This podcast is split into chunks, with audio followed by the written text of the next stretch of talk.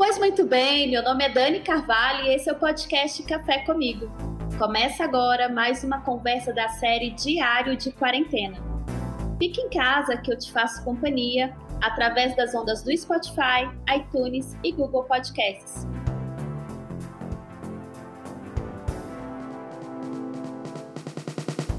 Fomos inseridos num ambiente de extrema incerteza e que não temos várias respostas como quando essa pandemia vai acabar e como responder a quais atitudes tomar nesse cenário de incertezas.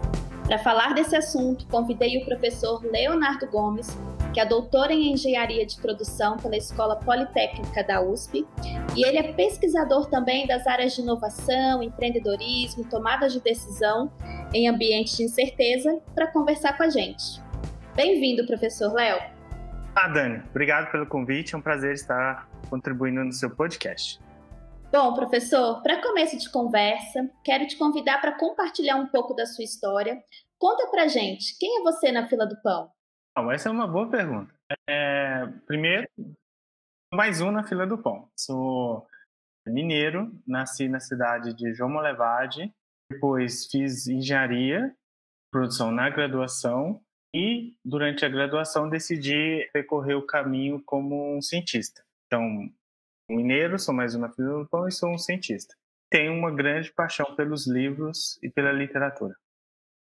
Legal. O que, que te fez seguir essa carreira acadêmica? O que, que, que, que te apaixonou nesse, nessa trilha, nessa jornada? Essa é uma pergunta que tem várias respostas. É uma construção, como todos nós, tentamos construir qual que é o nosso caminho é, durante a nossa existência. Uhum. Esse, esse, meu caminho começa compreendendo que eu tenho uma paixão muito grande pela arte de escrever, tenho uma paixão muito grande pela arte de criar. Durante o meu curso de engenharia, percebi que a atividade do cientista é de alguma forma ligada a essa arte meio da expansão do conhecimento. Uhum. É, e esse tema foi de se tornar cientista para decifrar e cobrir o mundo, é o que me fascinou e é o que eu abracei como carreira. Ai, que bacana. Professor, me conta, a gente está gravando aqui remoto, essa é a segunda edição desses diários de quarentena, e eu não posso deixar de te pedir para comentar sobre como está sendo essa sua experiência de isolamento social se tem alguma coisa que você fez pela primeira vez nessa quarentena, se tem algum hábito que você acha que vai dar continuidade depois que ela acabar. Conta um pouquinho sobre isso. A, a quarentena, ela é desafiadora. A gente está vivendo mais um distanciamento social, provavelmente a quarentena compõe vários países, né? Mas é desafiadora do ponto de vista de estabelecer uma rotina, você separar horas de trabalho, hora de descanso e lazer, que antes, pelo menos, você tinha separação do ambiente físico, né? Agora uhum. tem um ambiente físico é, nesses dois, no mesmo ambiente físico se processa tanto o trabalho quanto o lazer, o descanso. É, durante essa quarentena, uma coisa que eu retomei com maior é, força é a meditação. Uhum. Então, eu estou fazendo meditação, tenho tempo para praticar yoga e outras formas e é, entrar em contato com o meu interior, estabelecer alguma conexão com o presente, estar presente, sentir-se presente. Eu diria que essa é um, uma das atividades que fazia, mas eu retomei com muito mais força agora na quarentena.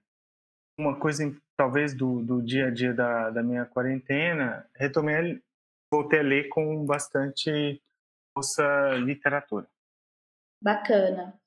É, confesso que yoga é uma das, das, atividades que eu tenho feito, assim, tá na minha lista de coisas que eu fiz pela primeira vez nesse 2020, mas está interrompida, porque eu sou uma pessoa iniciante e não, não dou conta de fazer sozinha em casa, muito menos com, assim, aquela ajuda das aulas digitais, não consigo, mas depois da quarentena eu quero retomar.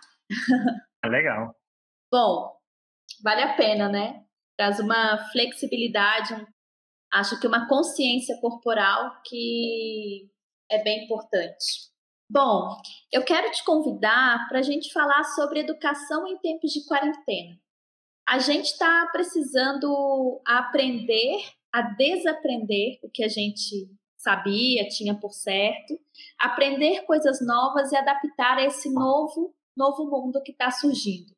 Você como professor, como que você está vivenciando os arranjos da educação em tempos de pandemia? Como que tem sido ser professor, ser orientador aí na USP?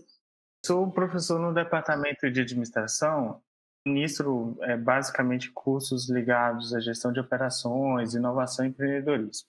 Claramente, as minhas atividades de ensino foram impactadas pelo isolamento social, pela quarentena. Uhum.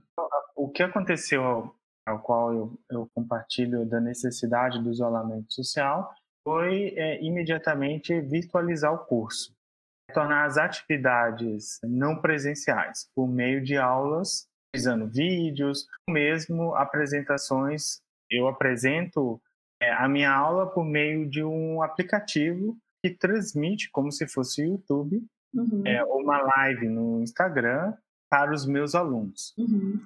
E eu acho que o, maior desafio foi inicialmente é, preparar e adaptar esse conteúdo que era presencial para atividades à distância. Uhum. Muitas das atividades envolviam interações com os alunos presencialmente, via discussão, trabalho em equipe.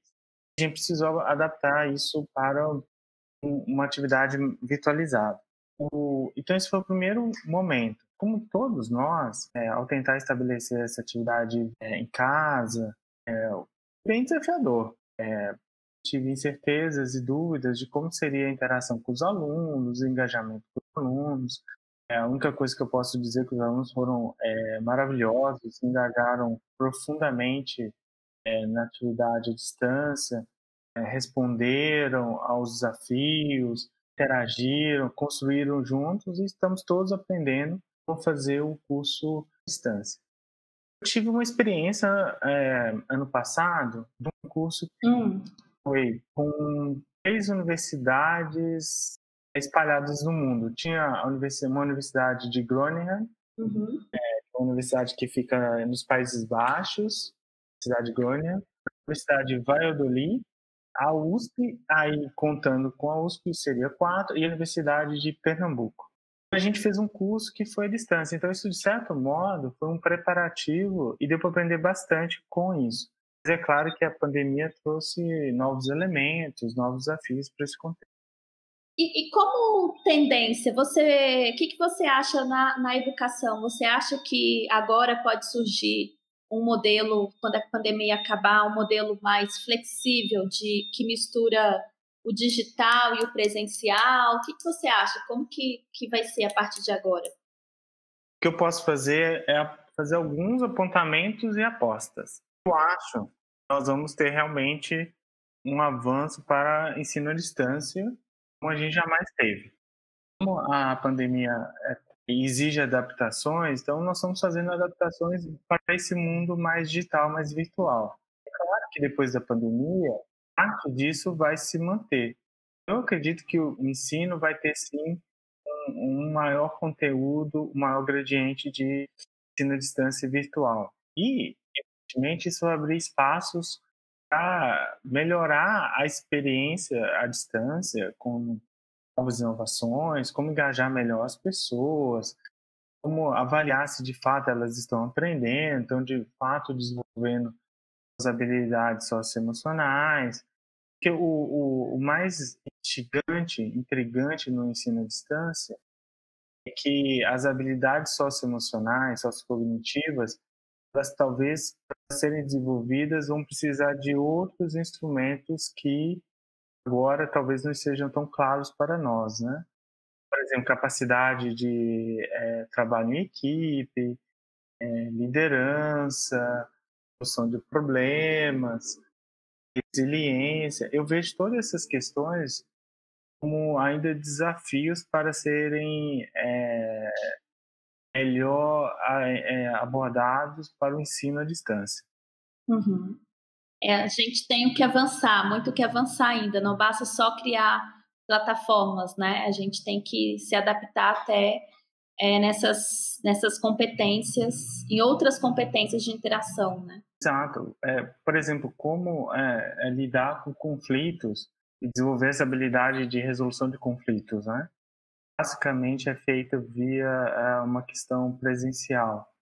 Acho que nós temos sim que pensar que vai ter mais um ensino à distância, é, mas eu acho que é, vão ter desafios de como desenvolver essas habilidades mais socioemocionais, sociocognitivas. No final, são tão fundamentais quanto as, as competências técnicas, né? Uhum. Bom, professor, vou te contar que nem na minha imaginação mais fértil eu iria imaginar que em pleno 2020 eu estaria dando banho num pacote de arroz, estaria trancada em casa. O meu sentimento é que a gente está vivendo praticamente uma castração social e cada um lida com isso de uma maneira diferente. Queria te perguntar se é possível a gente se adiantar e prever futuras crises. Olha, eu também estou dando banho. Pacote de batata palha. Parecido com você, hein? Eu acho que nós ainda temos um caminho grande de aprendizagem. Ah, se nós olharmos, nós já enfrentamos outras situações de pandemia.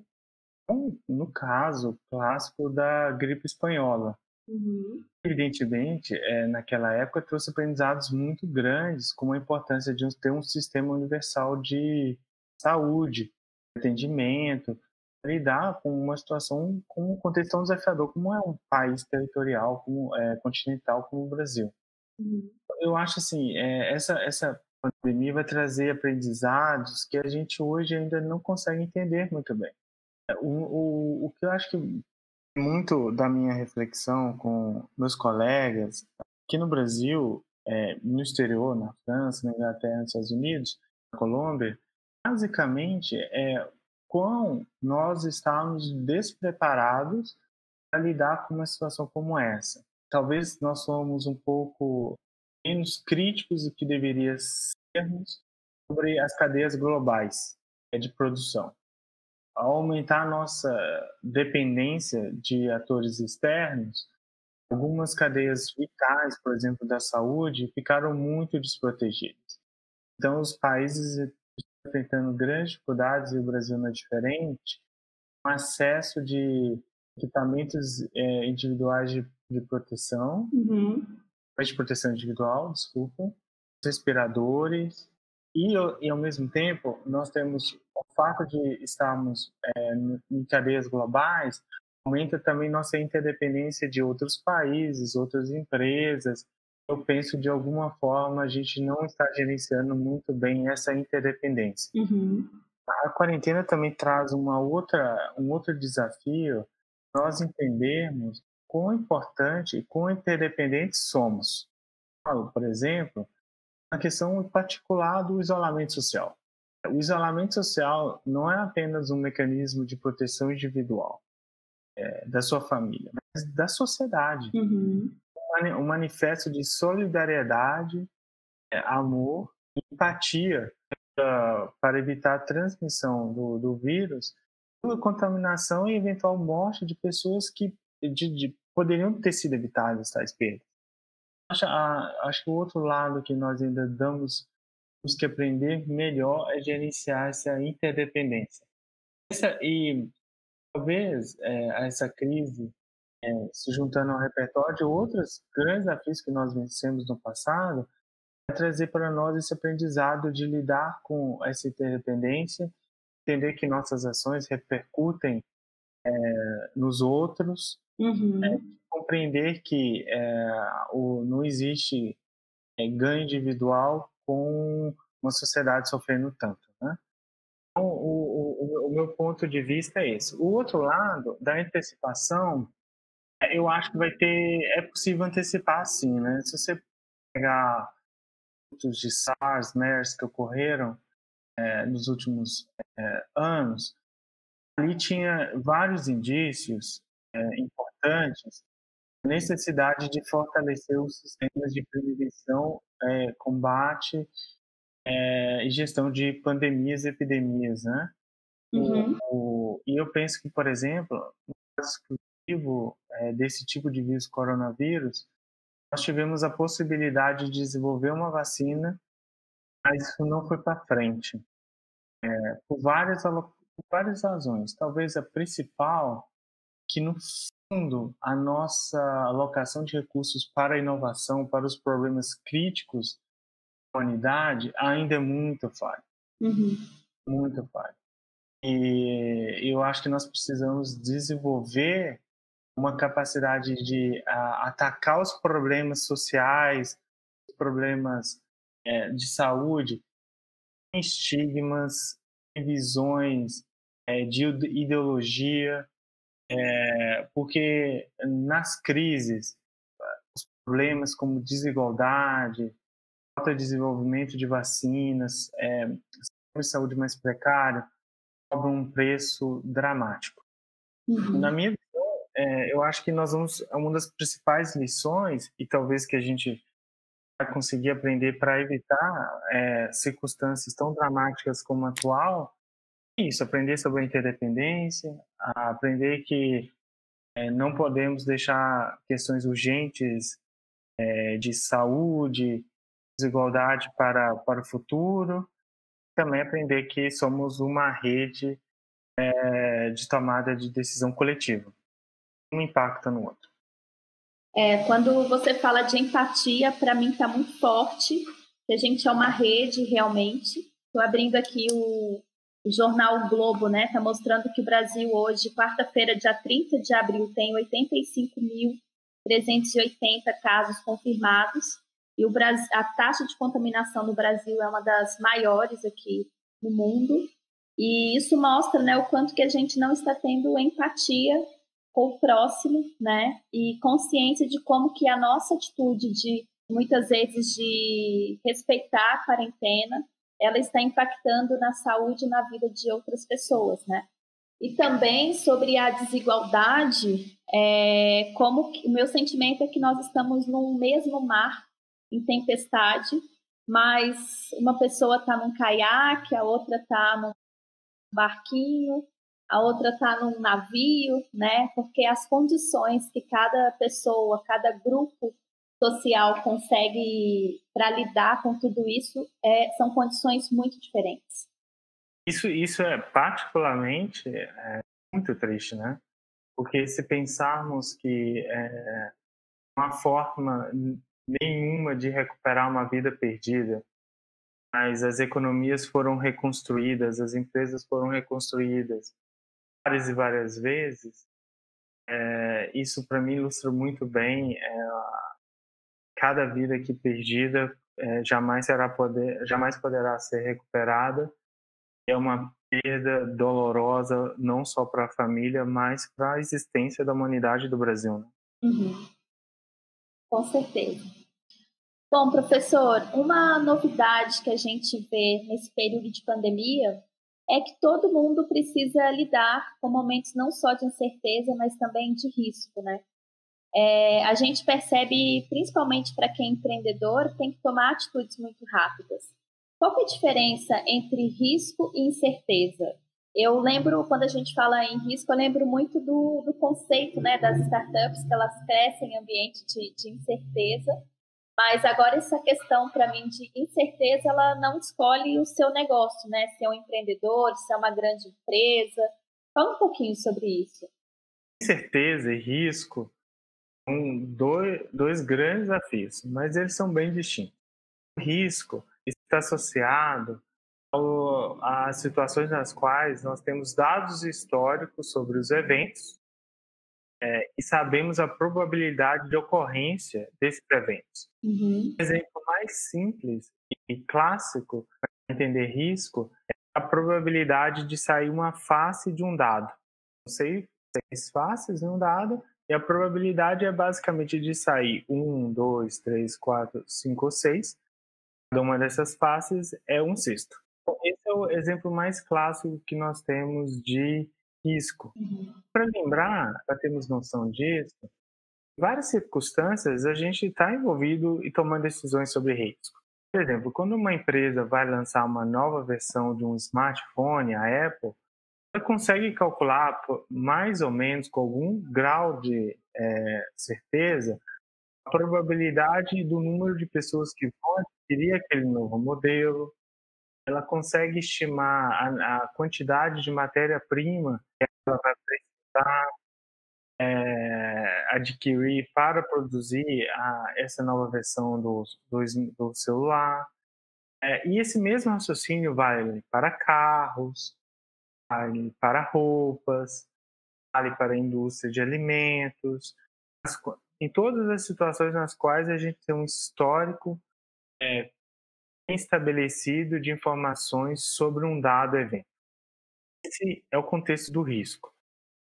Qual que é a diferença para a incerteza? Bem, a incerteza está falando sobre algo novo, sobre uma situação na qual a gente não tem um histórico construído, estabelecido sobre aquele evento.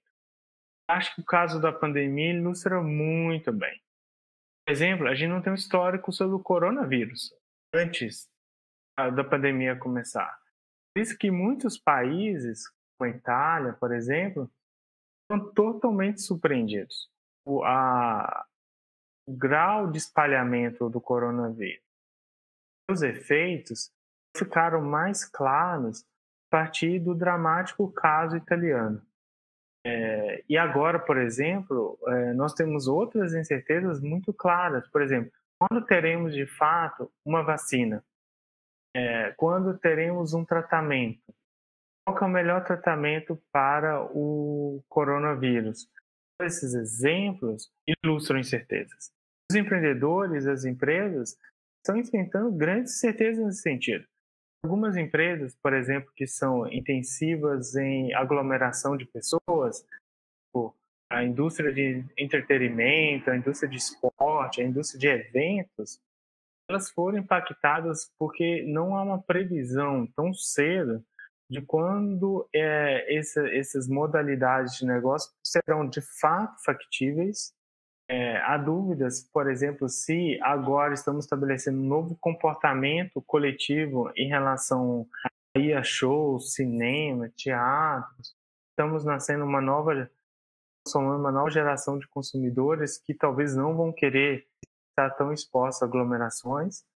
Um exemplo de empresas que estão enfrentando é, processos muito dramáticos em que elas vão ter que repensar seu modelo de negócio, seus produtos e serviços.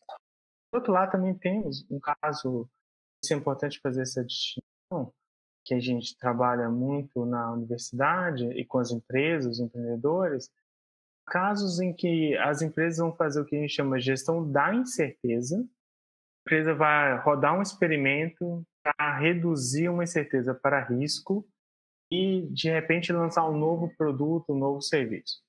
Há casos que a gente está lidando com incertezas que não podem ser reduzidas. Por exemplo, quando teremos uma vacina. A única coisa que a gente pode fazer sobre isso é fazer gestão sob incerteza. Significa mais flexíveis sobre o, como trabalhar, sobre os prazos, aceitar os eventos imprevisíveis, aceitar, por exemplo, que nós vamos ter momentos de abertura, momentos de fechamento, é, diante da evolução da pandemia é, vários pesquisadores é, e especialistas estão construindo como cenários futuros para a pandemia, antes de ter um, um método definitivo de lidar com, é, com ela, como, por exemplo, as vacinas. Então, eu acho que assim, é, a pandemia realmente é, ela, ela é diferente, porque classicamente a inovação, a, é, as, os times de inovação nas empresas, nas grandes empresas, realmente, são os que enfrentam incertezas. Né? O resto da organização, o core da, da organização, claramente, produção, compras, muito expostos a incertezas. Porque agora na pandemia todo mundo está exposto. Então, áreas de produção, compras, marketing, gestão de pessoas, comunicação, inovação de inovação estão todos expostos à incerteza e precisam aprender a tomar decisão sobre incertezas. E você acha que os empreendedores eles têm uma gestão das incertezas diferente das grandes empresas? As incertezas para os empreendedores elas são instrumentos de competição e colaboração. Como que eu vou explicar isso? É, de uma forma bem simples. É, para muitos empreendedores, e para muitas empresas, é, as incertezas são até mesmo como oportunidades. O que significa isso? Por exemplo, tem o, carro elétrico. O carro elétrico é algo muito incerto. Não se sabe, por exemplo, como é, vai ser o crescimento da demanda, é, não sabe quando você vai fazer o retorno sobre o investimento que você fizer para produzir o carro elétrico. Você precisa estabelecer uma nova rede de abastecimento e recarga dos carros, elétricos, uma série de novos serviços. Ou seja, é uma arena muito incerta. Geralmente as grandes empresas têm receio, um pouco de aversão aí nesses nichos de mercado, essas arenas tão incertas. E quem se habilita aí? Basicamente, os empreendedores. Os empreendedores vão em arenas de negócio, arenas tecnológicas, as quais as grandes empresas não estão é, tão dispostas a irem, e com isso, os empreendedores exploram é, essas novas arenas, aprendem rapidamente, desenvolvem novos modelos de negócio, novos serviços, novas inovações e conseguem competir depois é, com as grandes empresas. Esse é um exemplo que os empreendedores gerenciam e lidam bem com as incertezas. Só que é para sempre isso? Não. Desde que o empreendedor começa a crescer, ter sua empresa, estabelecer seu corpo de funcionários, ter seu faturamento, é, ele também começa a desenvolver um certo nível de aversão às incertezas. Isso porque, uma vez que nós conquistamos uma base inicial de recursos, sejam, sejam pessoas, equipamentos, clientes, investidores, é, é, é, natural desenvolver um comportamento de proteção a esses recursos. As incertezas ameaçam, de alguma forma, aquilo que conquistamos uma reação muito comum, mesmo em empreendedores, depois de eles construírem uma empresa e, e terem adquirido um porte razoável, é eles começarem a desenvolver algum comportamento de aversão às incertezas. Mesmo empreendedores precisam ficar mais alertas se no início, quando eles estão criando os negócios, eles são tão mais flexíveis e abertos à experimentação, isso pode mudar com o tempo. Então, isso exige uma certa gestão, inclusive, na sua aversão às incertezas. Legal. Então, é, as startups, até numa fase inicial, elas testam, validam e são mais flexíveis a várias possibilidades, inclusive arriscam mais, né? Exatamente. Quando elas estão no estágio mais inicial, as startups vão pensar, é, vão criar seus MVPs, vão experimentar com seus clientes, construir suas soluções de forma mais é, colaborativa.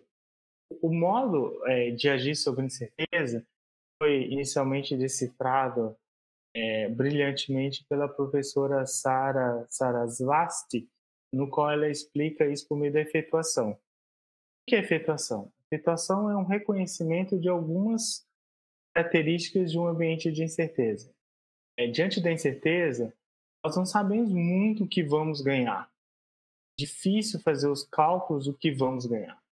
Então, a Sarasate recomenda que empreendedores adotem uma lógica de minimização das perdas. Então, você inverte o raciocínio. Ao invés de você pensar quanto que eu vou ganhar ao desenvolver esse novo produto, eu penso quanto eu estou disposto a perder qual é o meu recurso que estou disposto a perder nessa ideia. E se ela não der certo, bem, faz parte, eu simplesmente é, fixei quanto eu estava disposto a perder. No ambiente de incerteza, ao invés de eu ficar procurando estabelecer análises competitivas, é, de ver o que vai me tornar melhor do que meus concorrentes, vou pensar com outro raciocínio. Vou pensar como que eu posso colaborar, como eu posso criar parcerias que ajudem o meu negócio, o meu trabalho ir à frente. O ambiente de certeza também inspira um outro aspecto muito importante, que é você basicamente pensar quais são os seus recursos que você tem em mãos.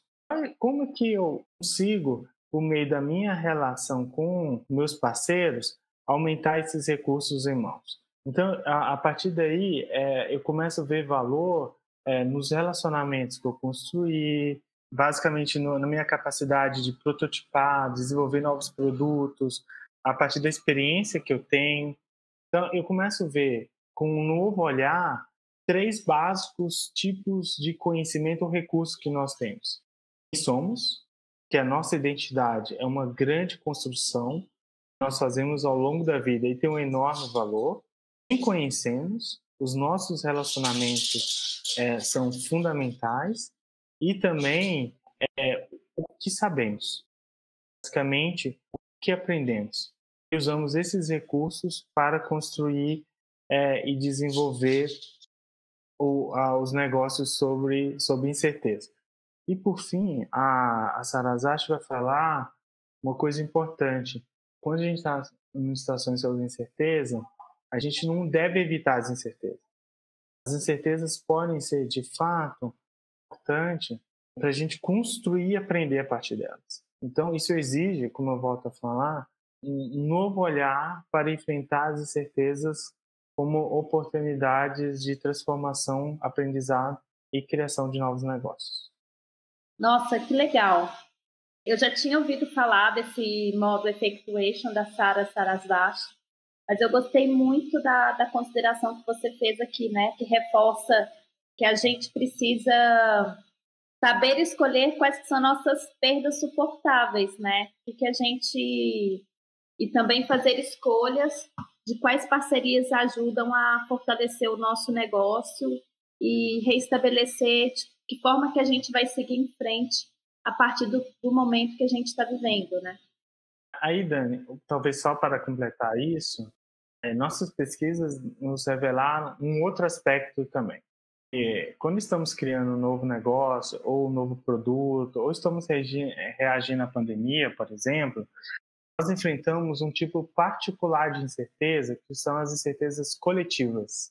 Que incertezas são essas? Incertezas que afetam a minha firma, a minha, a minha organização e outras organizações, meus fornecedores, meus clientes, que um dos papéis centrais de um gestor, de um executivo, de um empreendedor é identificar quais são os atores afetados por uma dada incerteza coletiva e criar experimentos para ajudar esses atores e a minha organização a resolver essas incertezas.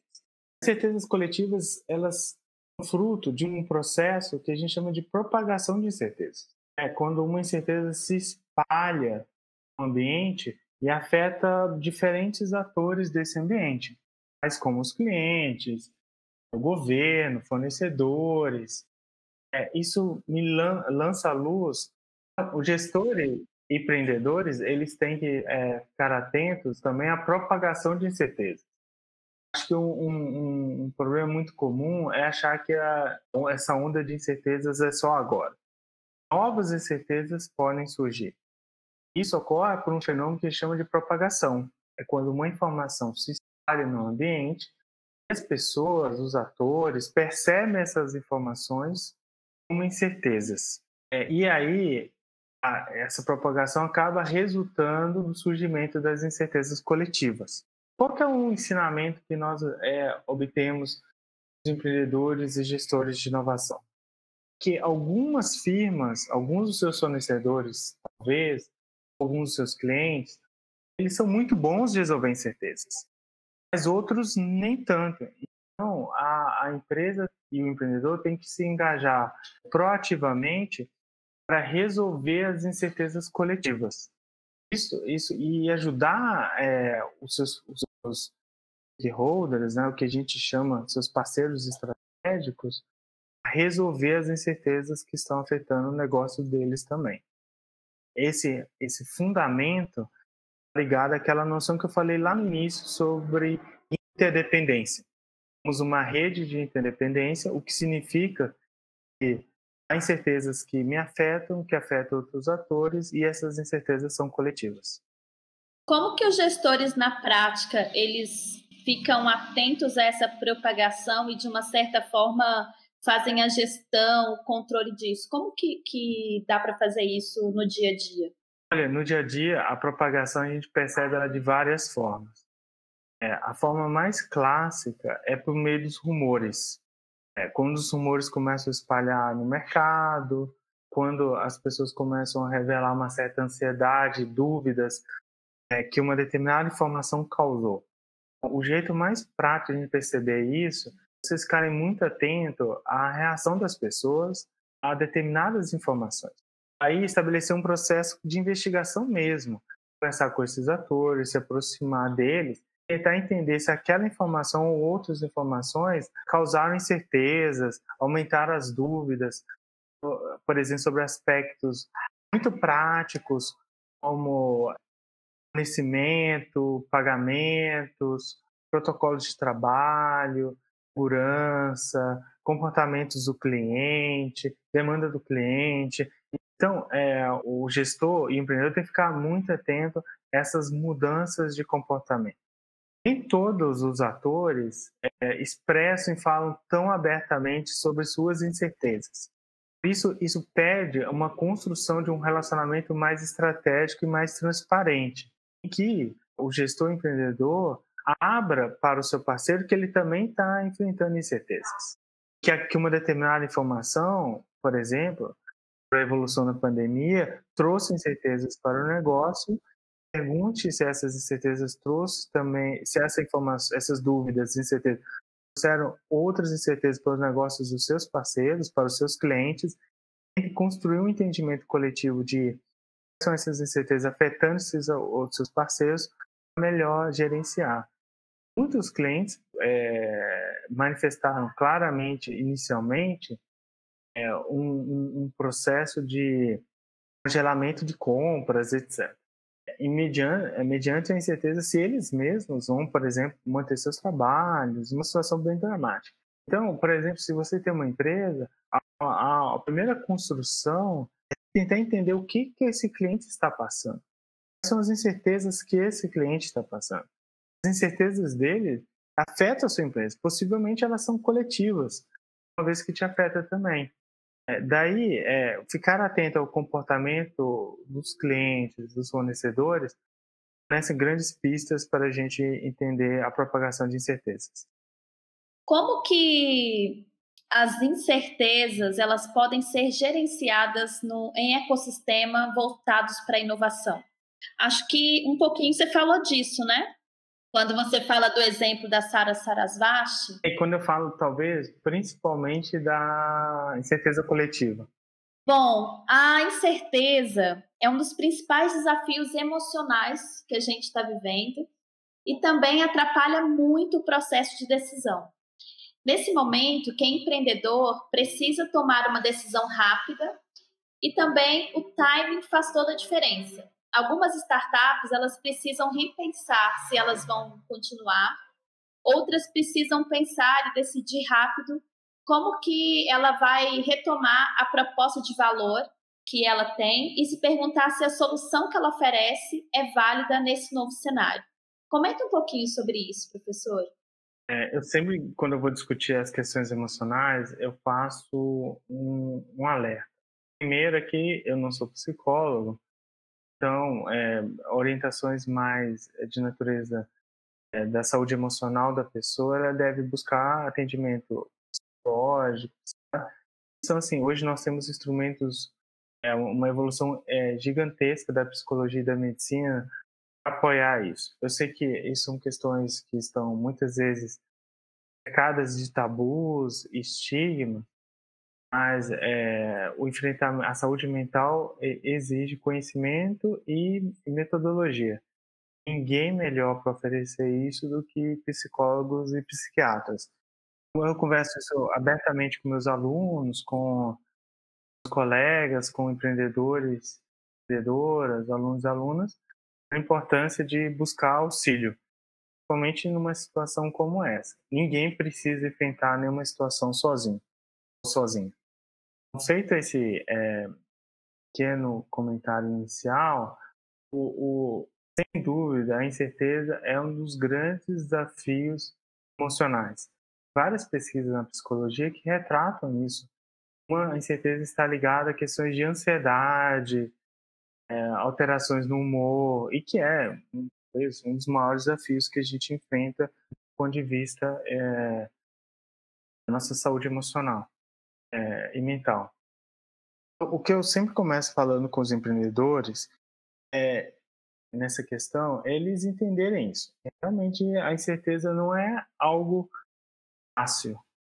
É, pode ser alguns tipos de incertezas podem ser mais fáceis de serem lidadas do que outros. Eu falo, por exemplo, é, engenheiros e engenheiras, elas é, são pessoas que têm maior disposição a lidar com incertezas técnicas, tecnológicas. Talvez incertezas mercadológicas causem algum grau de ansiedade. É, não é não é da sua preferência, não, certezas não são da sua preferência. Então, a primeira coisa é, é entender isso. O segundo aspecto é tentar é, estruturar um processo mais racional de decisão, compreendendo o seguinte: primeiro, quais incertezas estão afetando o nosso negócio agora? Quais dessas incertezas eu consigo reduzi-las via um experimento baixo custo, rápido de ser feito? Quais incertezas eu tenho que conviver com elas? Incertezas que eu não consigo reduzir elas. Que conviver e simplesmente adotar uma forma mais flexível de lidar, agir e trabalhar. Quais incertezas eu simplesmente tenho que ignorar? Às vezes eu tenho que ignorar a incerteza. É, eu não consigo fazer nada sobre ela e pensar sobre, é, acerca dessa incerteza não me traz nenhuma recompensa, nenhum, não tem nenhum valor estratégico para a empresa ou para o negócio. Então, eu simplesmente a ignoro. Estrategicamente, na nossa vida, a gente ignora várias incertezas. Então, isso não é, é um, um, um, erro em si. Eu tenho que saber se ao ignorar essas incertezas vai trazer alguma consequência mais dramática, mais drástica para o meu negócio. Ou se eu posso simplesmente colocar essa incerteza numa espécie de geladeira. É isso. É, eu sei que ela existe, mas eu não vou fazer nada agora. É, é, nada para resolver essa incerteza agora. Deixar isso mais para frente no futuro. Vou me preocupar com outras incertezas que são mais críticas agora. Então, é, os, os, gestores empreendedores começam, é, nesse segundo momento, mapear as incertezas que estão afetando o seu negócio, suas vidas, seu trabalho, e identificar quais incertezas são as mais críticas estabelece aí ações como quais dessas incertezas eu consigo reduzir via um experimento, quais incertezas eu tenho que conviver com elas, então só vou ficar mais que eu falei que é a gestão sob incerteza, quais que eu vou simplesmente colocar numa geladeira, que elas existem, não vou, é, vou ficar ali monitorando, mas não sempre, e quais eu vou ignorar é, essas incertezas por tipo, um período de tempo pequeno ou grande. Aí depende da. É, se, eu acho que essas certezas vão ter é, implicações. Principalmente, eu acho que o que a incerteza faz é alterar os rumos dos nossos planos. Quando a gente começa a agir, novas incertezas surgem é, com novas informações e conhecimentos, exigem a mudança e a reavaliação dos nossos planos e cursos de ação seja, para que caminhos nós estávamos indo. Que objetivos e produtos a gente teria desse é, resultantes desse é, nosso processo de ação. Nós temos que estar abertos a mudar de direção. Empreendedores são muito bons, às vezes, de fazer isso via o que chama pivotamento. Essa capacidade estratégica de alterar é, o curso de ação mediante uma nova informação. E isso é fruto, é resultante da incerteza certeza, quando ela surge, ela quase sempre nos obriga a reavaliar nossos planos. E talvez o exemplo que todos nós estamos vivendo é que todos nós somos, fomos obrigados a rever nossos planos para este ano. É, na grande maioria das pessoas, né? Por causa da pandemia, tivemos que nos readequar para, para trabalhar de casa e desenvolver novos hábitos de higiene, de entender melhor essa questão do isolamento social. Com certeza, como elemento fundamental, muda o nosso plano e exige essa lógica de experimentação e aprendizagem passo a passo.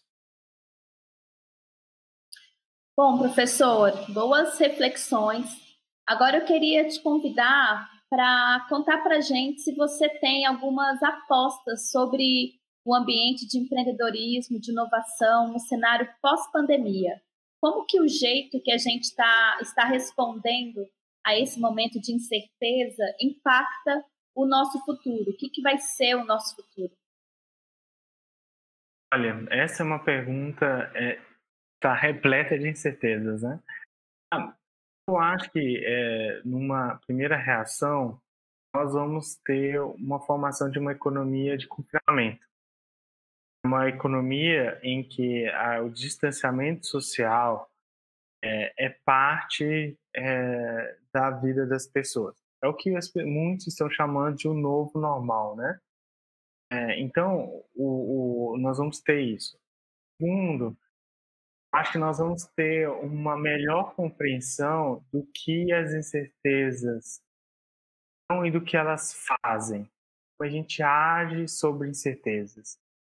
O, isso, isso existia, mas antes era poucas pessoas na sociedade, mais empreendedores ou, ou empresas que têm é, é, processos de inovação mais radical, desenvolvem tecnologias mais disruptivas, tinham melhor experiência com isso. Agora eu vejo uma, uma sociedade, um maior número de pessoas é, engajadas, compreendendo melhor é, o que, que as incertezas são, o que elas fazem e como agir sobre elas. E o terceiro aspecto, para nós, eu acho que nós vamos ter que é, o, o, ecossistema, os atores vão ter que aprender melhor a gerenciar a interdependência entre eles. É, gerenciar a, a, uma questão que eu acho que é decisiva no nosso modo social, econômico, um problema de quem certeza faz em relação à verdade, né? Como é, espalhamento de fake news, é, o espalhamento de informações é, sem força científica, sem validade, tendo um custo dramático no mundo inteiro com vidas. Eu acho que é, todos nós vamos desenvolver uma responsabilidade maior é, sobre as informações que nós geramos, sobre os produtos que nós geramos, os modelos de negócio, como a gente comunica isso, é, de forma a evitar é, o espalhamento de notícias pouco ou nenhum fundamento é, científico ou, baseado, ou sem fundamento baseado em fatos ou na realidade. Eu vejo o que o, o, o e por fim acho que o modelo, os ecossistemas vão ter que se voltar para resolver os grandes problemas sociais. É, não dá para uma sociedade continuar avançando, naturalizando é, pobreza, naturalizando a desigualdade, naturalizando o sofrimento, é, o, o, o não, eu sempre falo isso, as disrupções tecnológicas mostram a importância de você é, desenvolver inovações continuamente. As disrupções sociais e econômicas como essa mostrar a importância de a gente melhorar e gerar prosperidade para todos. Nossa, muito, muito boa essa reflexão. Bom, agora eu quero te convidar para a gente fingir que eu sou aquela Marília Gabriela e te convidar para fazer o de frente com a Dani. Topa essa brincadeira? Acho que vai ser bem divertido. de frente com a Dani.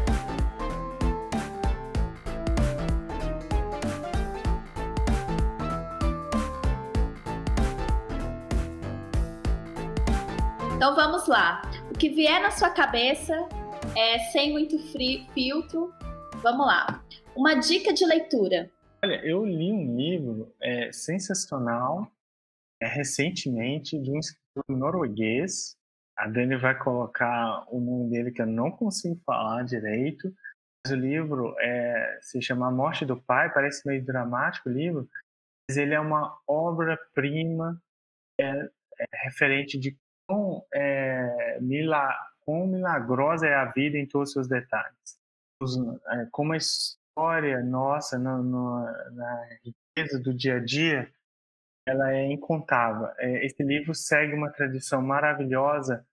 Um outro grande escritor é, francês nesse caso, é, é, Proust, escreveu o livro Em Busca do Tempo Perdido. Então, é uma obra de que contempla o milagre do dia a dia. Nossa, boa reflexão para esse momento, né? Acho que a gente, pelo menos eu, né, começa, começa a dar valor para pequenas coisas do dia a dia que não dava antes, né? E é justamente as coisas que a gente sente falta, né, nesse momento. Exato. Um acerto. Um acerto, eu considero desde muito jovem perceber a importância dos relacionamentos e que a minha história está baseada na qualidade dos relacionamentos que eu construo. O que você faria diferente? Eu vivo a vida com a ideia de movimento sem arrependimento, aquela lógica de minimização da perda, né? Tomei a melhor decisão que eu tinha com as informações, tomei a melhor decisão que eu pude com as informações que eu tinha. O que eu faria diferente, talvez um, um curso de gastronomia, mais em paralelo ao meu curso na época de graduação em engenharia. Hoje, eu tenho uma paixão é, infinita pela gastronomia. Quem te inspira? Nossa, muita gente. Eu conheci pessoas é, maravilhosas. Fundamente, é, claro, é, minha base inicial são os, os meus pais, os meus irmãos Frederico, Thaís é, e a minha esposa Tatiane Bortan. Mas eu conheci também outras pessoas extraordinárias. Eu quero fazer um destaque especial uma professora que eu conheci na Inglaterra, chamada Elizabeth Garzen. Ela me recebeu durante o meu período em que eu estudei na Universidade de Cambridge, na Inglaterra, e ela me inspira a me manter curioso, criativo e desafiar minhas próprias verdades. Qual é a sua fonte de informação no dia a dia? Minha, minha fonte de informação no dia a dia, eu leio com frequência os periódicos, os jornais internacionais. Eu leio o The Guardian, que eu gosto muito. É, eu leio o New York Times. É, eu sei que tem uma, para muitos tem uma barreira da língua, mas isso até pode ser um incentivo para é, justamente conhecer outras culturas, né? Porque a, conhecer, desenvolver, aprender uma nova língua, é, desenvolver uma nova alma e, o, e, os jornais eles são uma, uma, um retrato maravilhoso da cultura de um povo, com seus aspectos positivos e negativos. Então eu me informo muito por meio disto. Eu não me informo por redes sociais. Redes sociais, em muitos casos, um experimento coletivo que ainda não deu certo eventos das fake news, do ódio e da propagação de mentiras.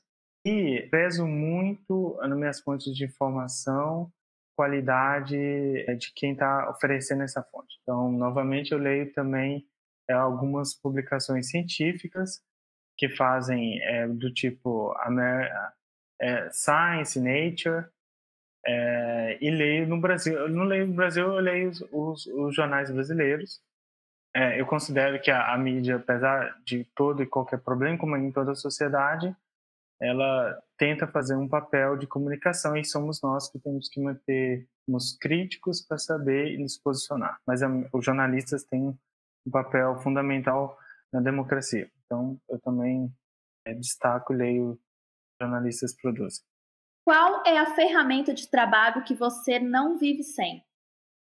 A ferramenta de trabalho que eu não vivo sem hoje, engraçada. Primeiramente, hoje é o, é o, são os aplicativos de é, videoconferência, né?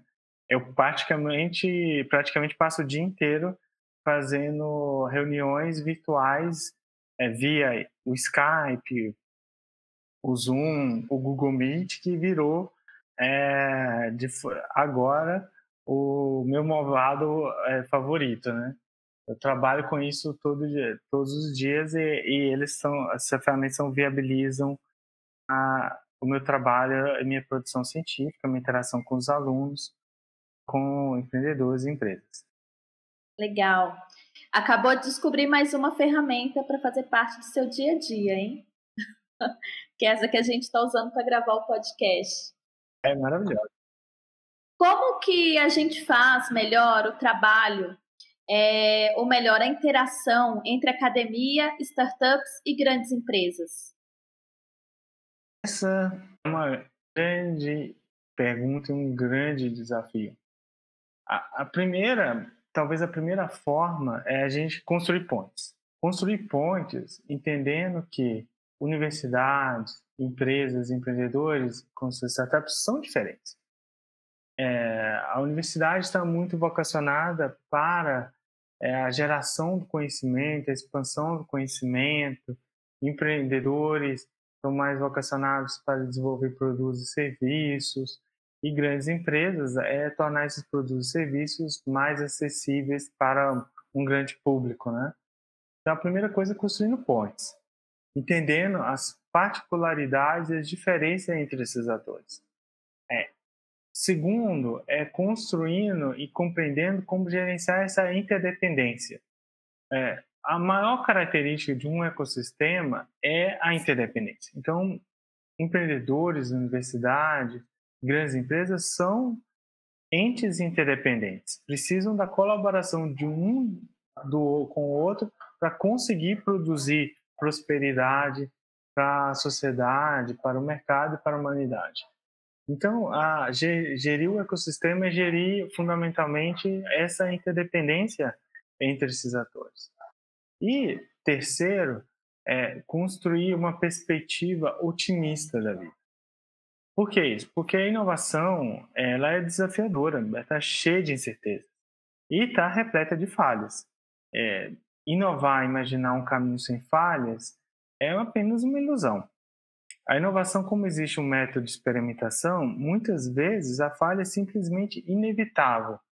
Isto posto, é, nós temos que desenvolver uma atitude mais positiva em relação à incerteza e à falha. As falhas são inerentes ao processo é, de inovação e as falhas são inerentes à vida. E a falha é muito diferente de um erro. Um erro é quando a gente sabia o que era que deveria ser feito e não fez. A falha não. A falha é quando a gente não sabia como fazer, foi lá, tentou e simplesmente não saiu como esperávamos.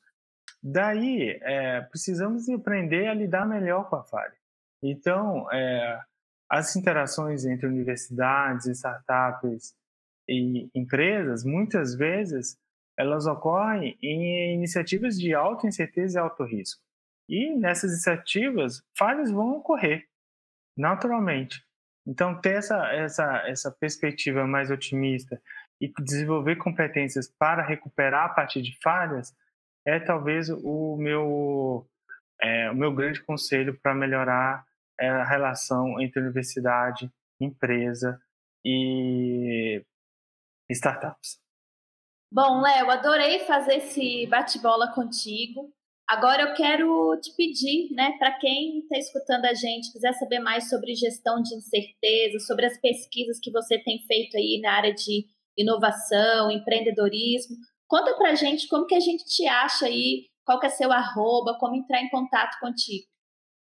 É, eu estou no LinkedIn, eu, eu convido vocês a estou lá, meu nome é Leonardo Augusto. É, eu tenho participo de um canal no YouTube com outros pesquisadores. O canal é NAGE, é, PoliUSP. É, a gente vai deixar o link para vocês. Lá tem uma série de videoaulas que eu produzi com outros colegas, é, como, por exemplo, o professor Mário Salerno, é, que foi meu querido orientador de doutorado, a professora Mari, Marli Carvalho, e tantas outras figuras, o professor André Fleury, tão geniais, tão brilhantes. É, nisso você também pode entrar em contato com algumas das obras que eu produzi. É, eu, em conjunto com o professor Mário Salerno, da Escola Politécnica da USP, escrevemos um livro sobre gestão da inovação mais radical. Esse livro está disponível na Amazon em outras, é, outras editoras, outras livrarias, é, mas na Amazon é, ou vocês podem comprar, por exemplo, o e-book, caso vocês desejam acessar esse livro.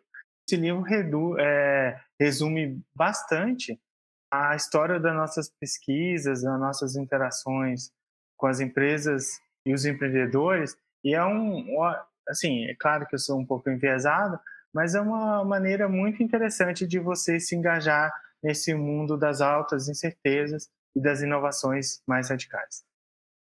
Ai, que bacana! Eu vou deixar aqui no, no descritivo do podcast é, todas essas informações aí do, do, livro, do seu LinkedIn e também como te achar aí no YouTube.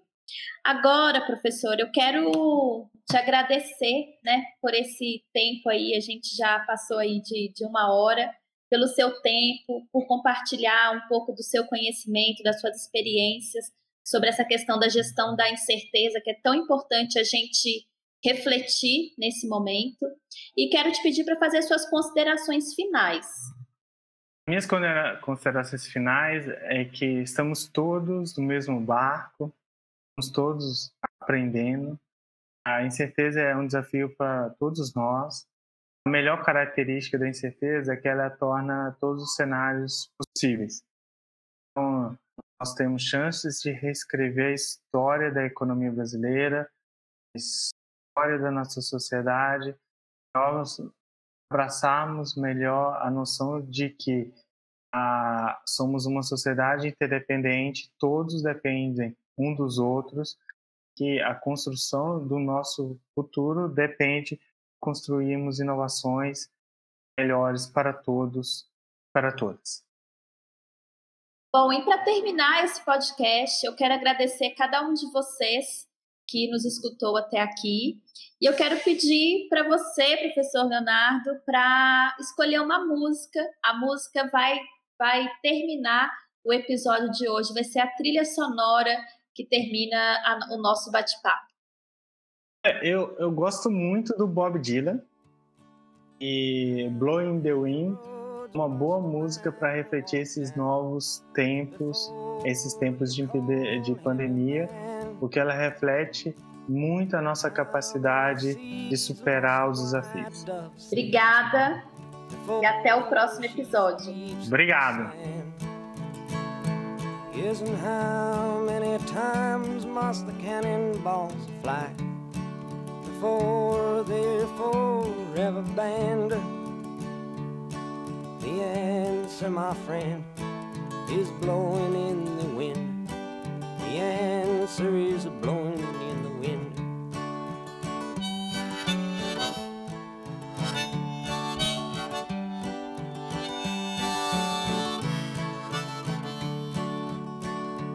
Yes, and how many years can a mountain exist before it is washed to the sea? Yes, and how many years can some people exist before they're allowed to be free? Yes, and how many times can a man turn his head and pretend that he just doesn't see?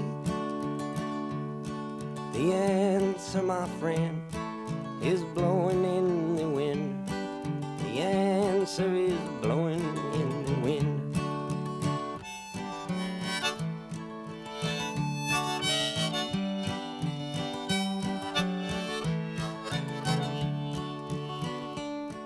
and how many times must a man look up before he can see the sky? Yes, and how many ears must one man have before he can hear people cry? Yes, and how many deaths will it take till he knows too many people have died? The answer, my friend, is blowing in the wind. The answer is